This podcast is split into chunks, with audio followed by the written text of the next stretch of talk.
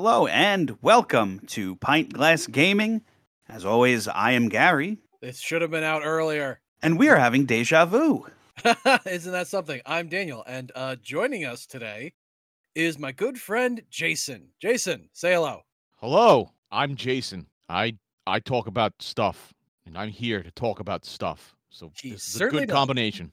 Exactly. We we get stuff done until I delete the files. well, te- I guess technically your hard drive deleted your files. But I was very irresponsible, and it led to the destruction of the first take of our episode on GoldenEye. Let that be a lesson to everyone out there. Make backups. You never know. Make you backups Really never know. And don't rely on generic Chinese-made merchandise. Oh well, I could have told you that. Don't you don't judge me. Hey, remember um remember uh, Jason when we uh did a little shit post searching on Alibaba and found that what like two tons of rabbit meat or something? The- Yeah, when I opened up the hard drive, that's what was in it. Nothing but rabbit meat. Yeah, you can uh, you can you can buy all the rabbit meat you could ever want off of Alibaba if you can somehow get it through customs. We need a rabbit meat mule that will fill a condom with rabbit meat and sneak it across the border. You know, considering we live in North America, we just go shoot a rabbit. I mean, That's true. Fair enough. We got to start thinking outside the box. it's not like they're you know endangered, so we just just shoot them. You know, it's hey, if you want deer meat, man, let me tell you something. I, I can find them for you. Well, Jason can find almost anything, so that's not really a surprise. So, what have you boys been playing since our last episode? Oh well, the uh, the newest raid for Destiny 2 came out, so of course I had to. I literally took off that Friday when it dropped, so I could run it with my uh, w- w- with my friend group. And put in perspective, the last raid about six thousand teams completed it in the f- in, in the first twenty four hours. This time it was more like twenty thousand. This raid was a little Amazing. easier than others especially since for the first 24 hours they put up uh, something called contest mode where everyone everyone is level capped for the raid. So when you get into it for that first day you are literally 20 levels under everything in that raid. And it's to facilitate the world's first race because every time a new raid drops in destiny there's a race to see what team can finish it first. And if you do you get literal fucking title belts You need that belt. I want you to get that belt. I good freaking luck. It took my it took my group 10 hours to complete it on day one. The team that the team that got the world's first, two and a half hours. Jeez. I'm I, I'm good at first person shooters. I'm pretty good at them. I am not at that level. I'm not at the level of the streamers and speedrunners and other nutcases that basically do this for a living on Twitch. I'm, I'm, I'm not at that level. What about you, Jason? What you've been playing? Um, oddly enough, I have been uh, been building an RPG engine in uh, Pygame for Python, and so I've been going back to a bunch of different uh, old school RPGs that I that I used to enjoy back in the day, and just sort of been writing down you know my likes and dislikes about them. Um, the latest one I've been doing is uh, Morrowind, and uh, just sort of going through, uh, just writing down my notes on you know, what I like, what I'm enjoying, what I'm not enjoying, that sort of thing. Next one I'm going to tackle, I think, is going to be either a Final Fantasy game or an MMO. I'm not entirely sure yet because if it's going to be an MMO, it's going to be on a not official server because I'm not going to pay money just to write notes down about what I didn't like. Like, oh, I don't like paying money for this, you know. So that's what I've been up to. Uh, good old Morrowind. That that's a classic right there. That's going to have to be an episode. I love Morrowind. I will go into detail about the things I love about Morrowind and the things I'll just say uh sneak not working bunch of shit what do you mean, sneak not working? What do you mean? There are you basically can't successfully pickpocket people there, there's something with the mechanics that screw it all up when like i try to do a pure thief build it does not work Yeah, because you don't your sneak skill isn't high enough. no i'm telling you i'll send you some articles Okay. All right, double check. I mean, uh, either that, either that, or you really need to you need to hone in on your uh, your save scumming ability too, because and well i also play the xbox version Yeah, i- i- i- if you remember, Gary's one of those guys that almost makes it a point to play games on consoles over PC or Steam Deck. That is true. That is. He, he's one of those gremlins that will literally plug in a controller to play FPS games on PC. I am a gremlin. I have a man cave. I turn off the lights. I eat fish raw. I mean, I eat sushi too, so there you go. So you're the one that you're the one that ate all the koi in my uh, my parents' koi pond. Delicious. Unbelievable. invasive. Since we last spoke, I have played through Pokemon Scarlet and Violet, which I think have been maligned unfairly and are quite fun. I beat Lost Judgment, Sonic Frontiers, and Fire Emblem Engage. I have a goal of beating 20 games this year, and I'm already done with seven. Wait, wait, wait, wait. Did you say Fire Emblem Engage? Engage, not like the shitty cell phone. Oh, oh, okay. Because I'm because I'm like, wait a minute. It's like you did you didn't buy an Engage, did you? If it came with a Fire Emblem game, um, yeah, I'd I'd probably buy an Engage just to have that unique oddity in my possession. Yeah, you know that's true. That's true. Yeah, the main character is Jean Luc Picard. Engage. That was dorky. Yeah. Oh, another I'm there, man. another game that I really, really enjoyed because this is it also in my utter wheelhouse between FPS games and platformers.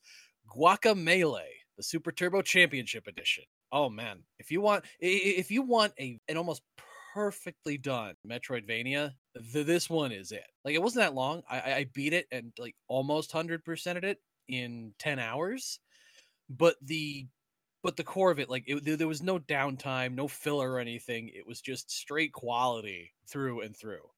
Because I could play a Metroidvania as a professional wrestler, and instead of whips and swords and all that stuff, I could literally punch, leg drop, and suplex things. Say, oh, how'd you kill that boss? With a German lol.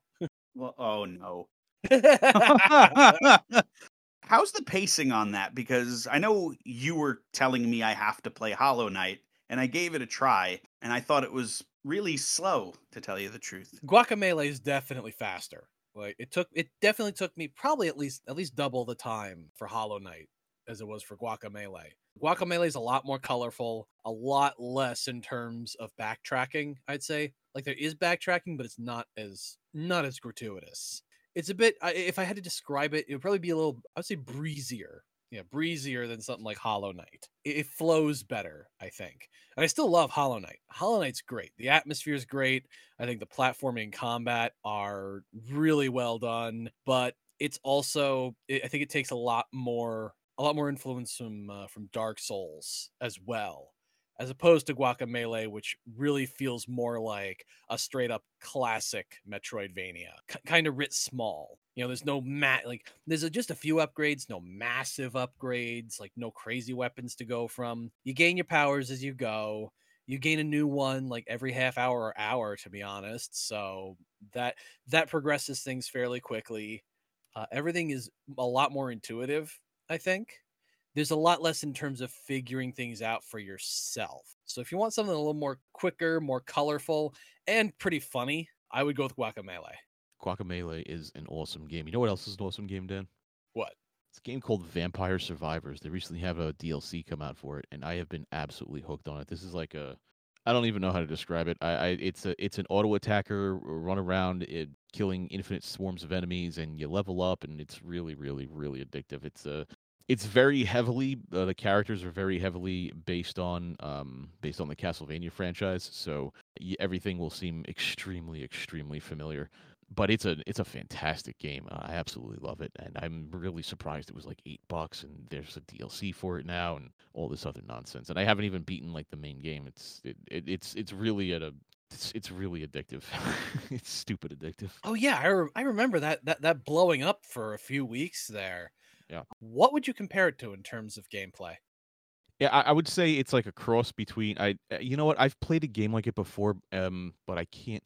I would say it's like it's a cross between cross between like a Binding of Isaac and a and a Smash TV. Um, Oh, kind of okay. kind of game. And I've I've played a game like this before, and I it's it, it's like on the tip of my tongue, but I can't really remember it right now. Uh, but it's a i- it's a it's a fun game. It's it's very much a um it's very much a numbers grinder type of game where you you're trying to just I mean at the end of the day all you're trying to do in these games is is level up. So it's it's all about getting the XP and the gold and, and that stuff. I, I, this game doesn't have XP. It's all about the gold you spend. But um yeah, it's it, it's a fantastically fun game. It's and it's all about it, it's basically a giant Skinner box where you get rewarded for getting more gold and you spend the gold to get unlocks like new maps, new weapons, new stuff. And then there's like this semi crafting system almost where where you have different sub weapons you can get during the game and then if you get two of the right kind they merge into a, a, a more powerful sub weapon or in and then in some cases like if you get three of the right kind it merges into like a super weapon and then there are like really hard super weapons to get where they, they're just absolutely ridiculous and all the maps have different time limits and uh, a whole bunch of like little stuff going on but it's it's a really addictive game i i definitely definitely recommend it uh, 100% i also recommend checking out my game when it releases sometime eventually I Have a title for it yet? uh the working title is ultimate delusion Ultimate Delusion. oh I yeah, like com- that. yeah uh completely went to thesaurus.com looked for synonyms for final fantasy and picked this oh i'm sorry antonyms for final fantasy i'm sorry So Daniel, um, you had just brought up Dark Souls. My plan for the future. I'm tired of being shitty at those games, and I am going to pick a Dark Souls game, one, two, or three. Haven't made up my mind yet, and I'm gonna beat it. And I'm not playing anything else until I beat one of those goddamn games. I always Hmm. get halfway and get distracted. So my plan, and I'll update everyone as we make our podcasts. I'm gonna play through. I'm gonna keep a death count, and I'm gonna keep everyone posted on how long it actually takes me to get through one of the Dark Souls games. Which one though? Uh, first of all, I would not do Dark Souls 2. That is definitely the weakest of those three. I'm probably just gonna go with the remaster to tell you the truth. I'll just start that over. The original remaster. Yeah, I would say that's probably a good idea to start from. That I think is still the best example, especially if you're new to it, to get used to what a Souls like really is. Because it has it has just enough of everything that makes Dark Souls Dark Souls. The difficulty, you know, the the level advancement, that little bit of jank in the game that lets you, you know, that sometimes makes you feel feel like you're being screwed over, but also lets you sometimes cheese things almost hilariously. Yeah, that would be my that would be my recommendation. If you're gonna grab one and just gut through it to the dereliction of any other game, I would say Dark Souls 1, the remaster is probably the best place to start. So, in terms of news, anyone have anything they want to share? I'd like to say that since last we spoke, the Persona 3 Portable and Persona 4 Golden ports have hit basically every modern console in existence. And if you haven't bought a copy of one of those games, what the fuck are you waiting for? Get on it. So it's Persona 3 portable, so it's not like it's not like a remake, just a ju- just the port. Correct. Hmm. Now you've mentioned before that Persona 3 is probably is your favorite in terms of story. Yes, I would say so. But you've also mentioned that especially to someone like me who does not really like JRPGs, Persona 3 might turn me off. Persona 3 in its and there's rumors that they're remaking it from the ground up making it more like what a modern Persona game is. But Persona 3 is a early 2000s late 90s JRPG it's hard it's punishing it's long it's grindy but I love it. These are things that turn most people off but when I hear it I'm like hey I'm in Yeah, and uh wasn't there something about you literally not being able to control your party members? Uh, in pers- in this version, Persona 3 Portable, you can, but the console version, uh, Persona 3 and Persona 3 FES, yeah, no, they're uh, you can make suggestions to them, but they will disappoint you. yeah. So The last boss of Persona 3, when I played through it, took me almost two hours. oh, oh, oh dear god. The music was great though, Okay, yeah, but oh boy.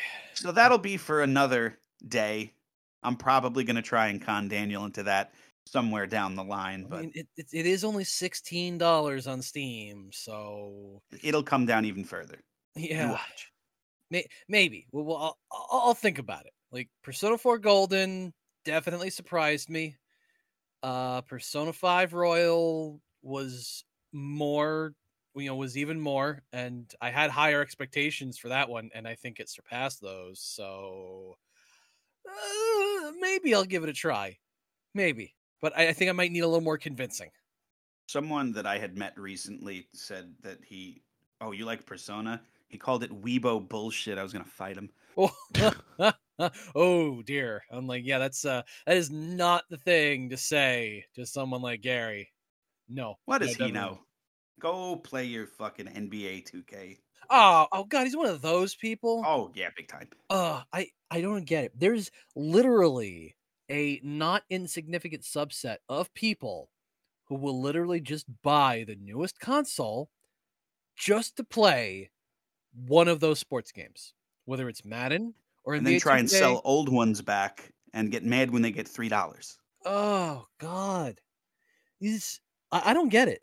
I do not understand that. Y- y- pe- people want to bitch about oh oh fake gamer girls just cosplaying to you know so they can look sexy and it's like no no no no no no. They're not the problem. I'm fine with that. Whatever. My problem is these weirdos who will literally just play these fucking subpar sports games that EA is just shoveling out at this point. And and that's all they play. But if that describes you, please don't forget to like and subscribe. Thank you. Also, fuck you. So, on that note, this episode's game, because I really don't think we can call it a game of the week at this point, is GoldenEye 007 for the Nintendo 64. Daniel, do you want to break down some of the game overview?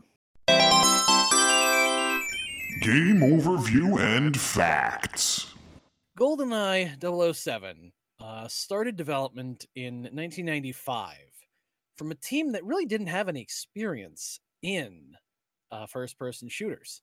They originally wanted to do a side scroller for the Super Nintendo, but as development went on, they decided to pivot, inspired by games like Doom.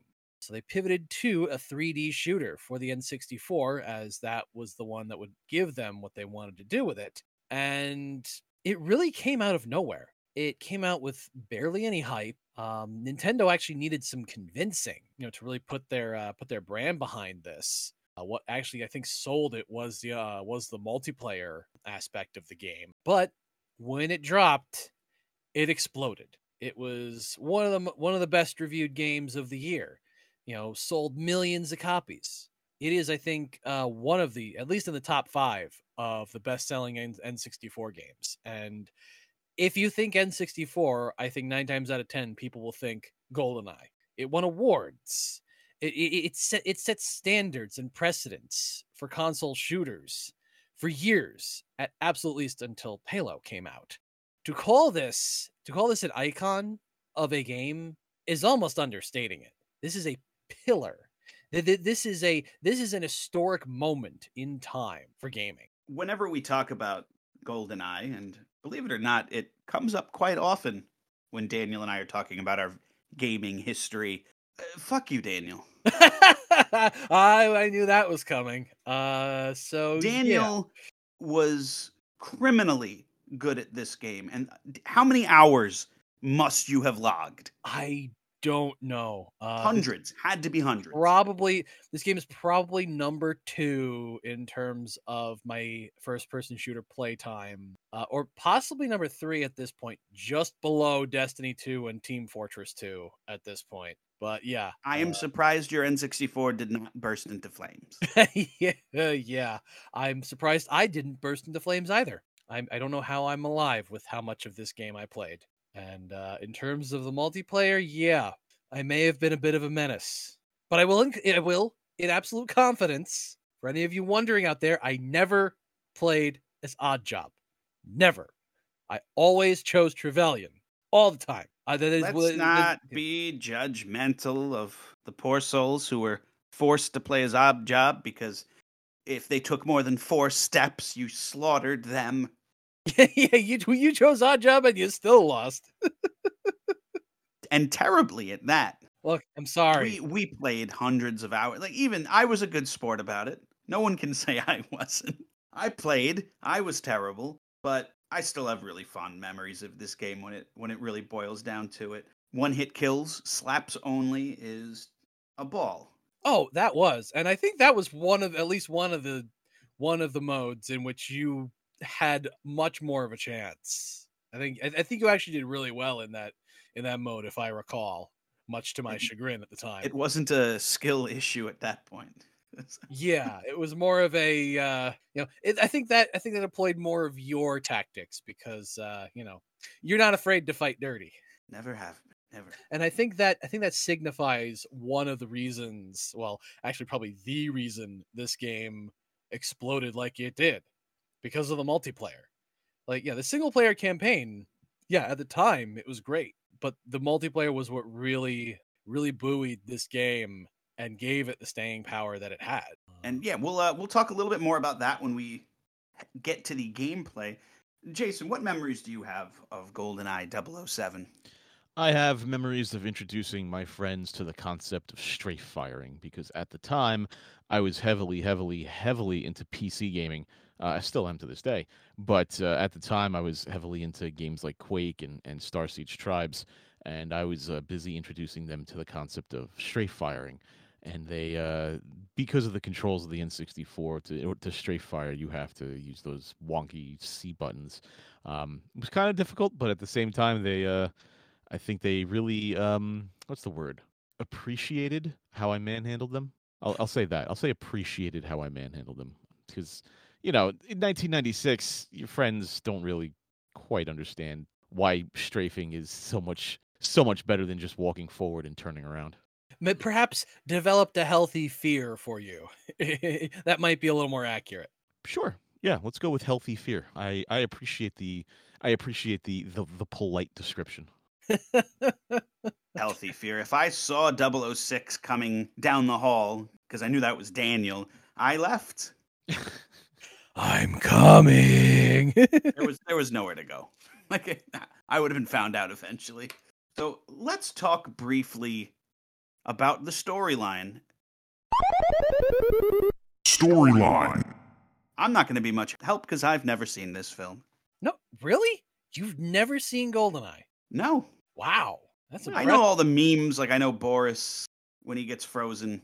Uh, okay, so just to go over the movie quickly, it was the very first outing for Pierce Brosnan as James Bond, and it started with uh, with a mission gone wrong in the Soviet Union, where his uh, his operating partner at the time, uh, Alec Trevelyan, 006, was supposedly killed. Except he secretly came back as the criminal mastermind known as Janus. It is revealed that before before we were introduced to him, his parents his parents were defectors from the Soviet Union who were shipped back in a moment of betrayal by the British government, where they were summarily executed by Joseph, worst world leader ever, Stalin. And as revenge, he bided his time, got into MI6, and orchestrated a plan, eventually, to steal a Soviet, now Russian weapon, the GoldenEye satellite which could fire a massive EMP above a city and basically destroy its electronical infrastructure. He planned to use this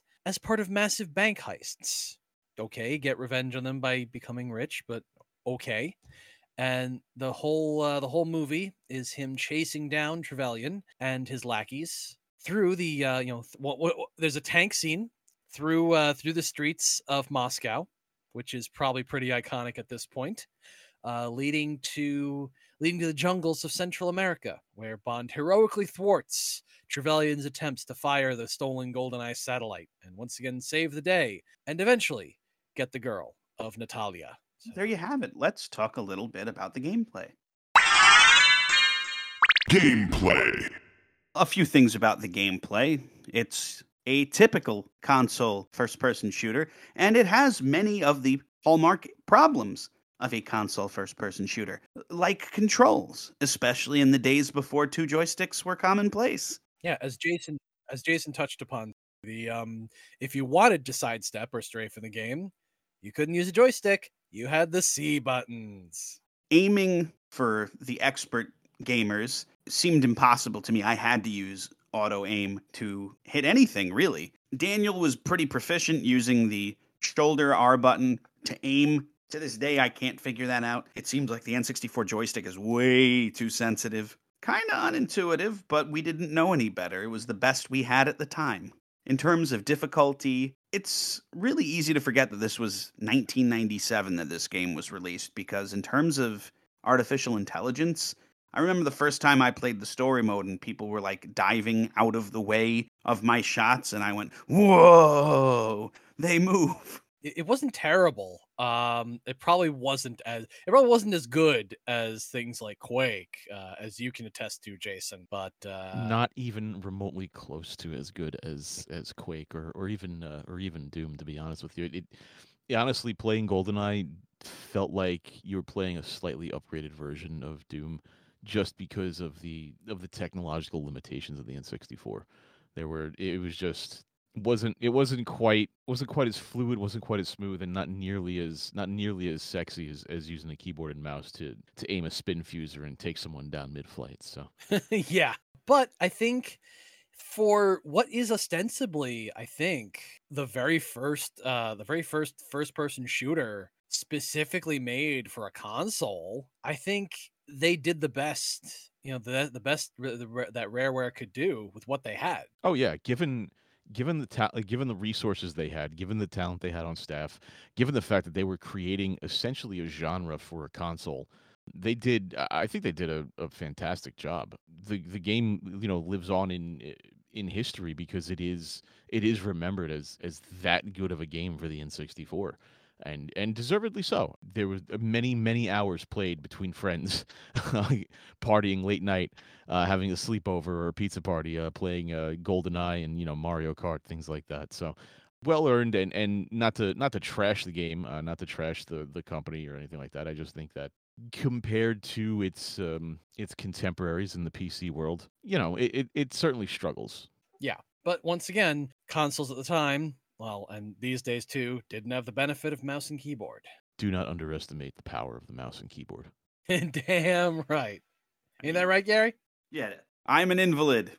Like we, we said this in the Half Life episode. WASD and me don't get along very well. I try real hard. It just doesn't work. G- going back to the yeah to the story or the uh, or the single player campaign. Enemies constantly respawn. As a modern gamer, I think that I've gotten it into my head. It's like, ah, well, I'll just clear this out and then I'll be okay. So I'll set off an alarm. It's like, as long as I kill everyone, it'll be okay. No, absolutely not.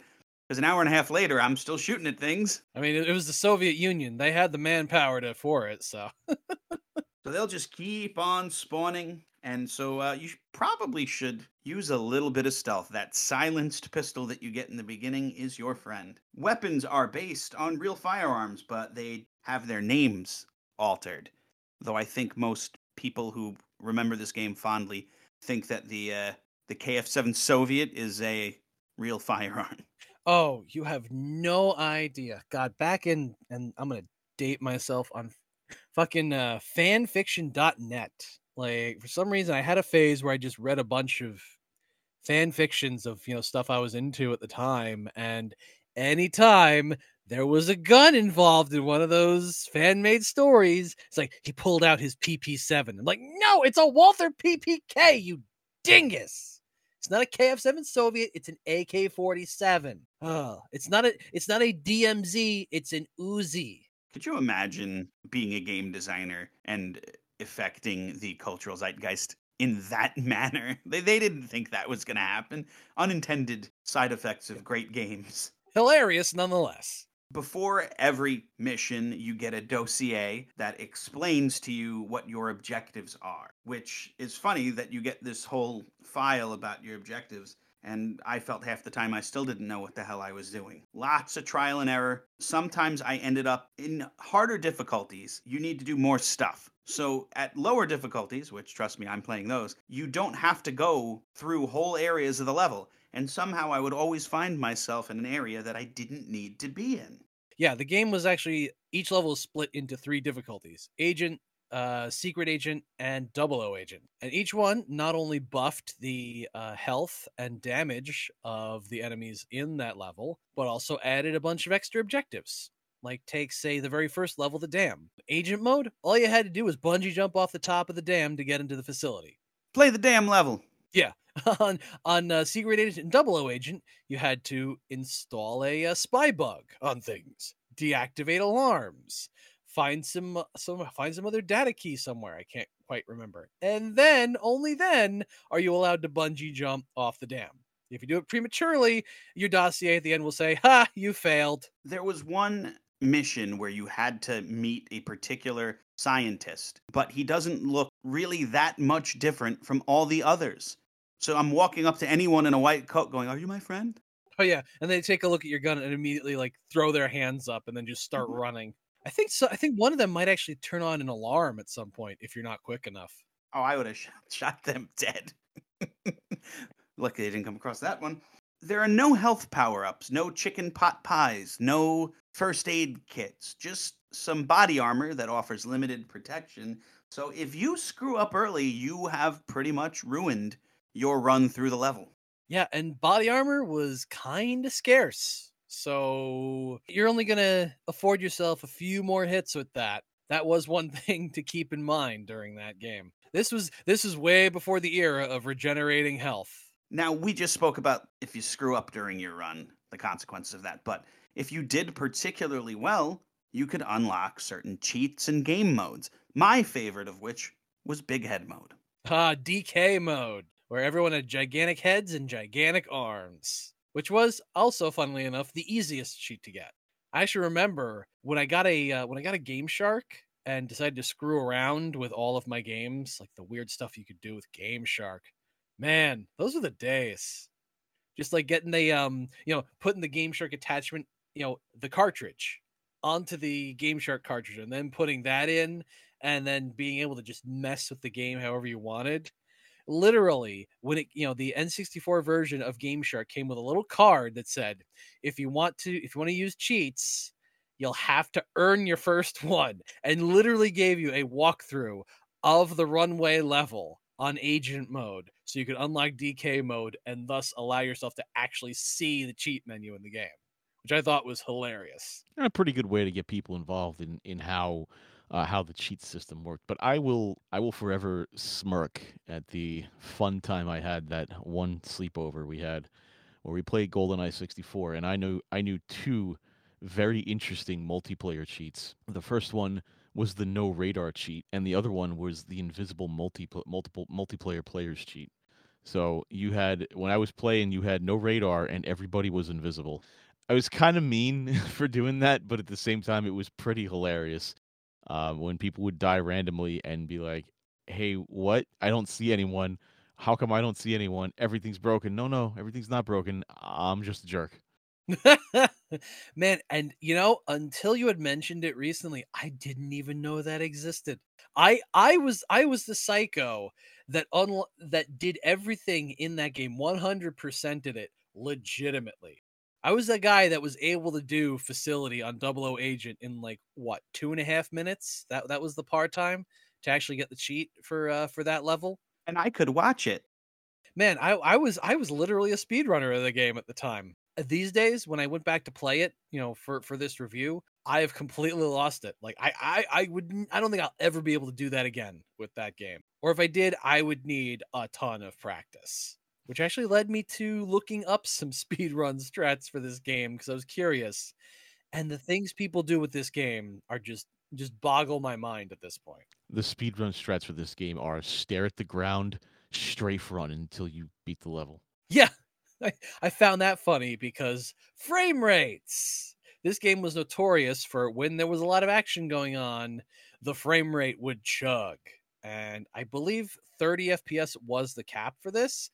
But if there was a lot of action going on, it would go into the low tens in terms of frame rate, where you're almost thinking not frames per second, but seconds per frame. Uh, so, to alleviate that and allow people to continue moving fast through the game, speedrunners will actually look down, which eliminated the amount of stuff on the screen at the time, which allowed you to move fast again. I always thought it was just like Max Payne's bullet time. Slow it all down. Yeah. Oh, yeah. I mean, I guess if you want to think it that way, sure. But uh, nope. Technical limitations. Now, in terms of standout levels, I found that you know the first level of GoldenEye is kind of unremarkable, but that second level, that second level something was at the facility, right? Yeah. So you start out in an air vent over the men's room. All right, you're going full on peeping Tom, I guess peeping James. Enemy soldiers are just in stalls, staring at the wall. I thought this was odd when I was younger, but now after especially bad days at work, I kind of understand it. Well, don't forget, this was the Soviet Union at the time, you know, that that facility was in. And one of the common jokes amongst the citizens there was uh, if they're going to continue to pretend to pay us, we're going to continue to pretend to work. I would not call that inaccurate. They were doing slow breathing exercises. Exactly. Until James comes down and shoots the hat off that one guy, which I always found funny because the very first guy you, you spy on going through the vents, you can literally shoot him, and if you shoot his hat, it comes flying off, and he doesn't freaking notice at all. Removable clothing items at this point in time in gaming, crazy, especially for us console peasants. Now try to shoot off his pants. But uh, yeah, the rest of the re- the rest of the levels do not closely but cl- loosely follow the story of the movie itself with some embellishments you know some extra missions you know in in time jumps between uh between Alec Trevelyan's supposed death and his reemergence as Janus uh, uh, uh, some other stuff to you know just add to the experience. But uh I think if I had to choose a standout level it would probably be the streets because you got to ride in a tank. Okay, let's talk about that tank ride. That is the dumbest tank ride, both from the clips I've seen in the movie and in the video game.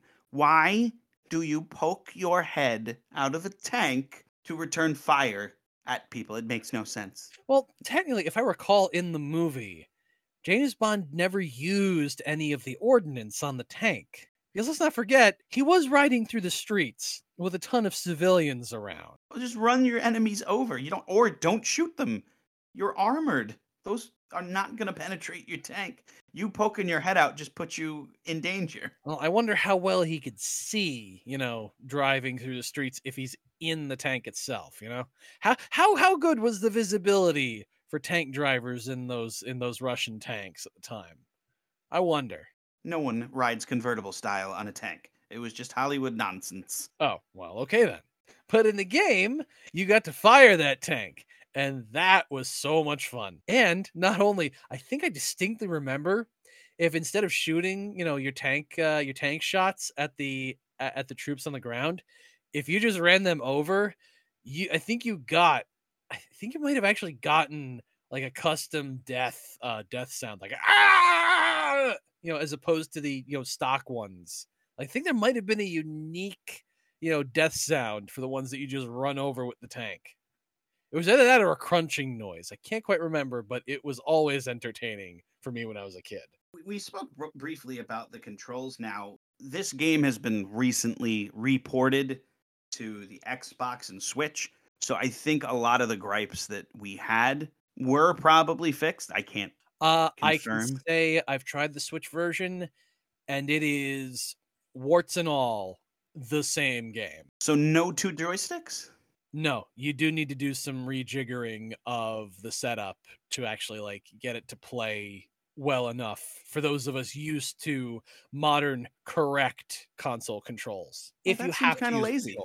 Yeah. Well, what do you expect? You know, I, I I was I wasn't really expecting Nintendo to be uh to, to be very fastidious in their port of this, unfortunately. Now, the one button, like switching of weapons, I would constantly in the middle of a firefight scroll well past the weapon that I had wanted. There seems to be like eight different melee options that are useless in terms of the single player campaign. That and you'd have to scroll through all of them. Ugh, hate that. Yeah, like I said, it was the best that Rare and Nintendo could do on consoles at the time, but it has honestly been eclipsed control wise by basically every other FPS. You know, starting with Halo, that really codified a lot more stuff about modern shooters. In terms of graphics, in 1997, this totally blew my mind. Oh my god, it's polygons. Yeah. Oh my god, they're actual people. Oh my god, it's so real. Their faces. But uh, you know, nowadays it definitely shows its age. It is definitely not a timeless art style, to say the least. The draw distance is pretty awful, and I, I think this has more fog than Silent Hill. Still great for 97, but blocky and a lot of pop in. I think. Well, it wasn't the worst on the N64 though. The worst on the N64 in terms of shooters was definitely Turok, Turok. 2. Yeah, Turok 2 mm-hmm. Seeds of Evil. Or even the original Turok. Like Cerebral bore. I think it's a toss up between either Turok or Turok 2 as the worst on the N64 just because that, that fog distance was literally right in your face. yeah, It was- it you couldn't see a thing. yeah, you could only see enemies like once they were literally like 5 feet from you. It was pretty bad. I liked Turok only when I cheated because the later weapons, the better weapons, they were just so goddamn fun. Oh yeah, especially Turok 2. Like you had the Tekka, you know, Tekka exploding arrows. You had that cerebral bore, which would literally fire homing drills that drilled into enemies' brains and made them explode. You had those beam cannons. It's and you always had that one big fuck off, you know, BFG ripoff. It was some sort of lan- or some sort of staff or lance in the original Turok, but in Turok 2, it was I don't remember its name, but you remember you charged it up and it started spinning and made the controller vibrate until you let it go, and it just like obliterated everything. We didn't have any of those in GoldenEye. I mean, we had explosives, we had grenades, we had the remote mines, we had the timed mines, we had the proximity mines. So there was there might have actually been even more strict variety in GoldenEye than in something like Turok, but the distinctions were kind of flat because aside from one or two exceptions, cough, Klobb, cough, most of the guns in GoldenEye basically felt the same. I would agree. It's just a it was a measure of how much damage each one did. It just it graduated as you went. And the the Klobb or the um you know the facsimile of the scorpion machine pistol in the game was notorious because it was the one weapon that didn't feel good firing didn't do a lot of damage and even for the time had terrible range range was barely even a thing in goldeneye but you could tell it's like wow this doesn't fire very far at all even to where like future games actually made it a meme. I think there was a game called Too Human, like it was pretty bad for the 360. There was a, a similar weapon, similarly bad, and literally called the Klobb in dubious honor of the GoldenEye weapon. I remember being really amazed that shots left bullet holes. Didn't really see that back then. Just thought it was cool. And then I would instead when we were playing multiplayer, instead of like searching for the other players, I'd try and write messages. Yeah, I, I remember that too. Probably one well one of the one of the original um progenitors of uh drawing dicks on walls using bullet holes. It was the only fun, only victory I was gonna have playing that game in multiplayer. Which let's let's talk a little bit about the multiplayer.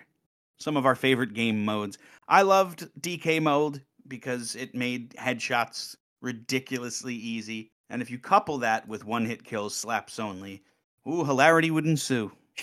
I I remember those days where we where we I think we both somehow like got the hang of strafing enough to where we literally just kept sidestepping each other trying to trying to get that drive by slap on each other. God, those were the days, man. And know, so many times during the slaps only, we'd hit each other at the same time and Oh, get the yeah! simultaneous death screen. Oh, that was that was always hilarious. I'm like, "What? Double kill." You know, like now that I'm thinking about it, obviously I came to the N64 party very, very late in those generations' life cycles, but I was awful at almost every multiplayer mode on the N64, with the exception of WWF No Mercy and probably F Zero. I never won in Mario Kart, battle or race. to be fair, I never won in that either because my two brothers, my older brother and my younger brother, their skill in Mario Kart 64 eclipsed my GoldenEye skill. There, there, there would be nights where, they, where those two would spend hours on end, even to this day. Like they, they would occasionally just go into the basement and play battle mode on on uh, on Mario Kart 64. I- I could never compete with that. I don't understand.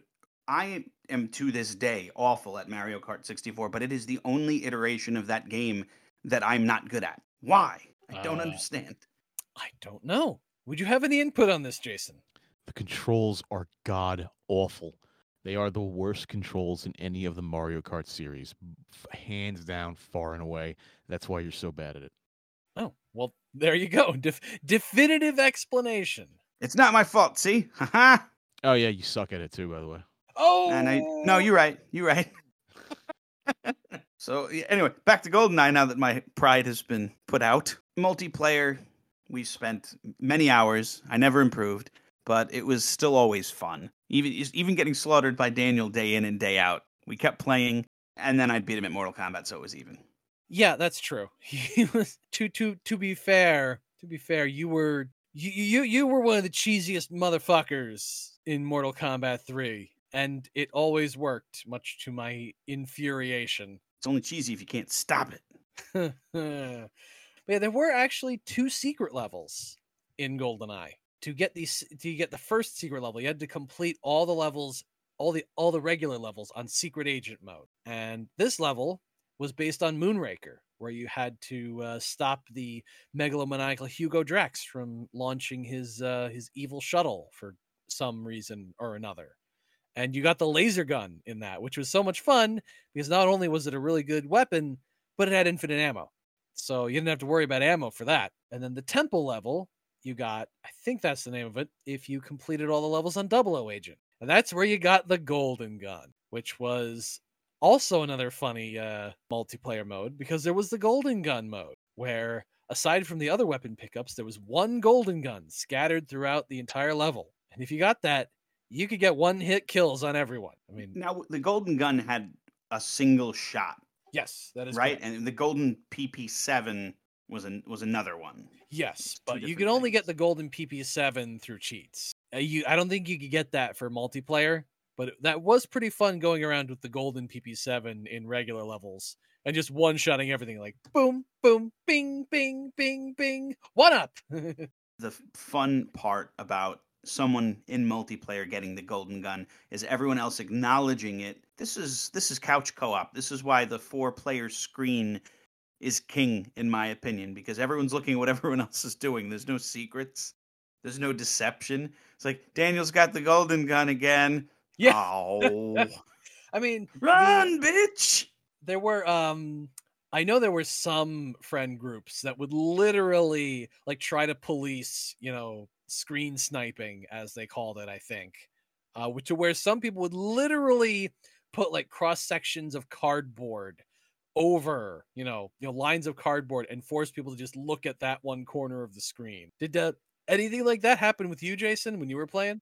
It's absolutely amazing that screen sniping was was a thing, and then now here we are, thirty something years later, and it's now called instead of screen sniping, stream sniping. Oh yeah, dude. I watch um I watch a lot of uh I watch a lot of um the Destiny 2 PvP streamers because there's you know endgame PvP in that and the stream sniping in that is pretty rampant. It's real. It, it's real, and it's it's weird, and I don't get it. But what are you gonna do? People want to win, man. And and if you can get that win against, you know, some uh you know, against some top tier streamer like I Frostbolt or whatever, then oh, oh, more bragging rights. My e dick is gigantic now. Thank you, Vince McMahon. Oh, you're fired. I was watching a stream. Well, it was a replay of a stream on Fortnite where this dude in a banana suit just kept coming and killing this dude. No matter where he went, he tried to hide. He tried to like switch lobbies. He tried to turn the game off, come back, and this dude in a banana suit would kill him and dance over him. And I just, I love that kind of griefing. I don't think I could ever look at a banana without getting PTSD if I was exposed to that. Hey, banana. Ah, ah, ah, where? We've reminisced. We've talked, gentlemen. I think it's time for our final verdict. Final verdict skunky or fresh? I do have to say that you know, despite the the the great memories I've had of, of playing this over at my friend's house and our sleepovers, and um, the fantastic memories I even have of when we had an office at my at my uh, current job, and we would uh, we would actually play this game in the break room or uh, on beer Fridays with the uh, with the crew. Despite all the the pleasant memories I have, going back and playing this again is a dreadfully painful experience, a legitimately difficult to sit down and sit through the game experience. I don't think this game has held up very well over time. I it, it's it is a it is a classic. It is a it is a cornerstone of uh, of FPS console gaming. It's one of the it, it's one of the games that birthed uh, FPS console gaming. But in terms of holding up, in terms of of ever wanting to pick this up again and play it, man, I'm I'm gonna pass. I, I would rather spend my time setting up a Starsiege Tribe server again than trying to play GoldenEye on the N64. It the graphics are extremely dated, and as much as I and I do. And when I say extremely dated, I, I, I do have to put a caveat there that I really enjoy the chunky polygon, thick ch- texture face uh, f- uh, face texture type stuff. I I genuinely enjoy that. I like it, but in terms of holding up into a modern standard, absolutely not. Not even it doesn't even come close. I I can at least look back at like Super Mario Brothers and go, it's simplistic, it's basic, but the style works for the system. It's sort of like a timeless type of, you know, art form for for the for the art in uh, in goldeneye 64 no it just it has not aged well in the slightest at all and the gameplay itself hasn't hasn't aged very well either the shooting is extremely weird and loose to me um, and I, that may just be because i'm a pc gamer but it just it feels it feels wrong to me to to sit down and play it the the graphics are again extremely dated and the uh, and the actual game engine itself is is very hard to sit down and struggle through. I just I cannot I cannot say this is aged very well. So, in terms of in terms of the game still being fresh or having gone skunky, you Uh, would say it's skunky. totally 100% skunky. I, I would I would chuck this. This is not this is not something I would drink. All right, Gary, what do you think? I'm gonna have to go ahead and agree with Jason on this one. I have many fond memories of Daniel hunting me down like the most dangerous game, but the controls are just not there. I couldn't recommend someone to do this, and I think that most of the people that I speak to today about it are definitely looking at it through rose colored glasses. It hasn't aged well. It's not one of the retro games I would ever recommend. Skunky. well, as much as much as it does utterly and almost irreparably pain me to say it. I loved this game. This game was a massive chunk of my childhood. It almost was my child. It was my childhood for several years. And I did the I, I did rejiggering of the controls. I tried the Xbox port. I did the Switch port. And when I could when I could rejigger the controls to more closely resemble modern controls, I think I, I still think it was fun. Like that and with the Xbox port that I actually played on an emulator, I was able to maintain a consistent frame rate. So there there were ways I could fix the things that were kind of wrong with it. And I had fun again. I did. But we're not talking about a game that is improved on and fixed by modern technology.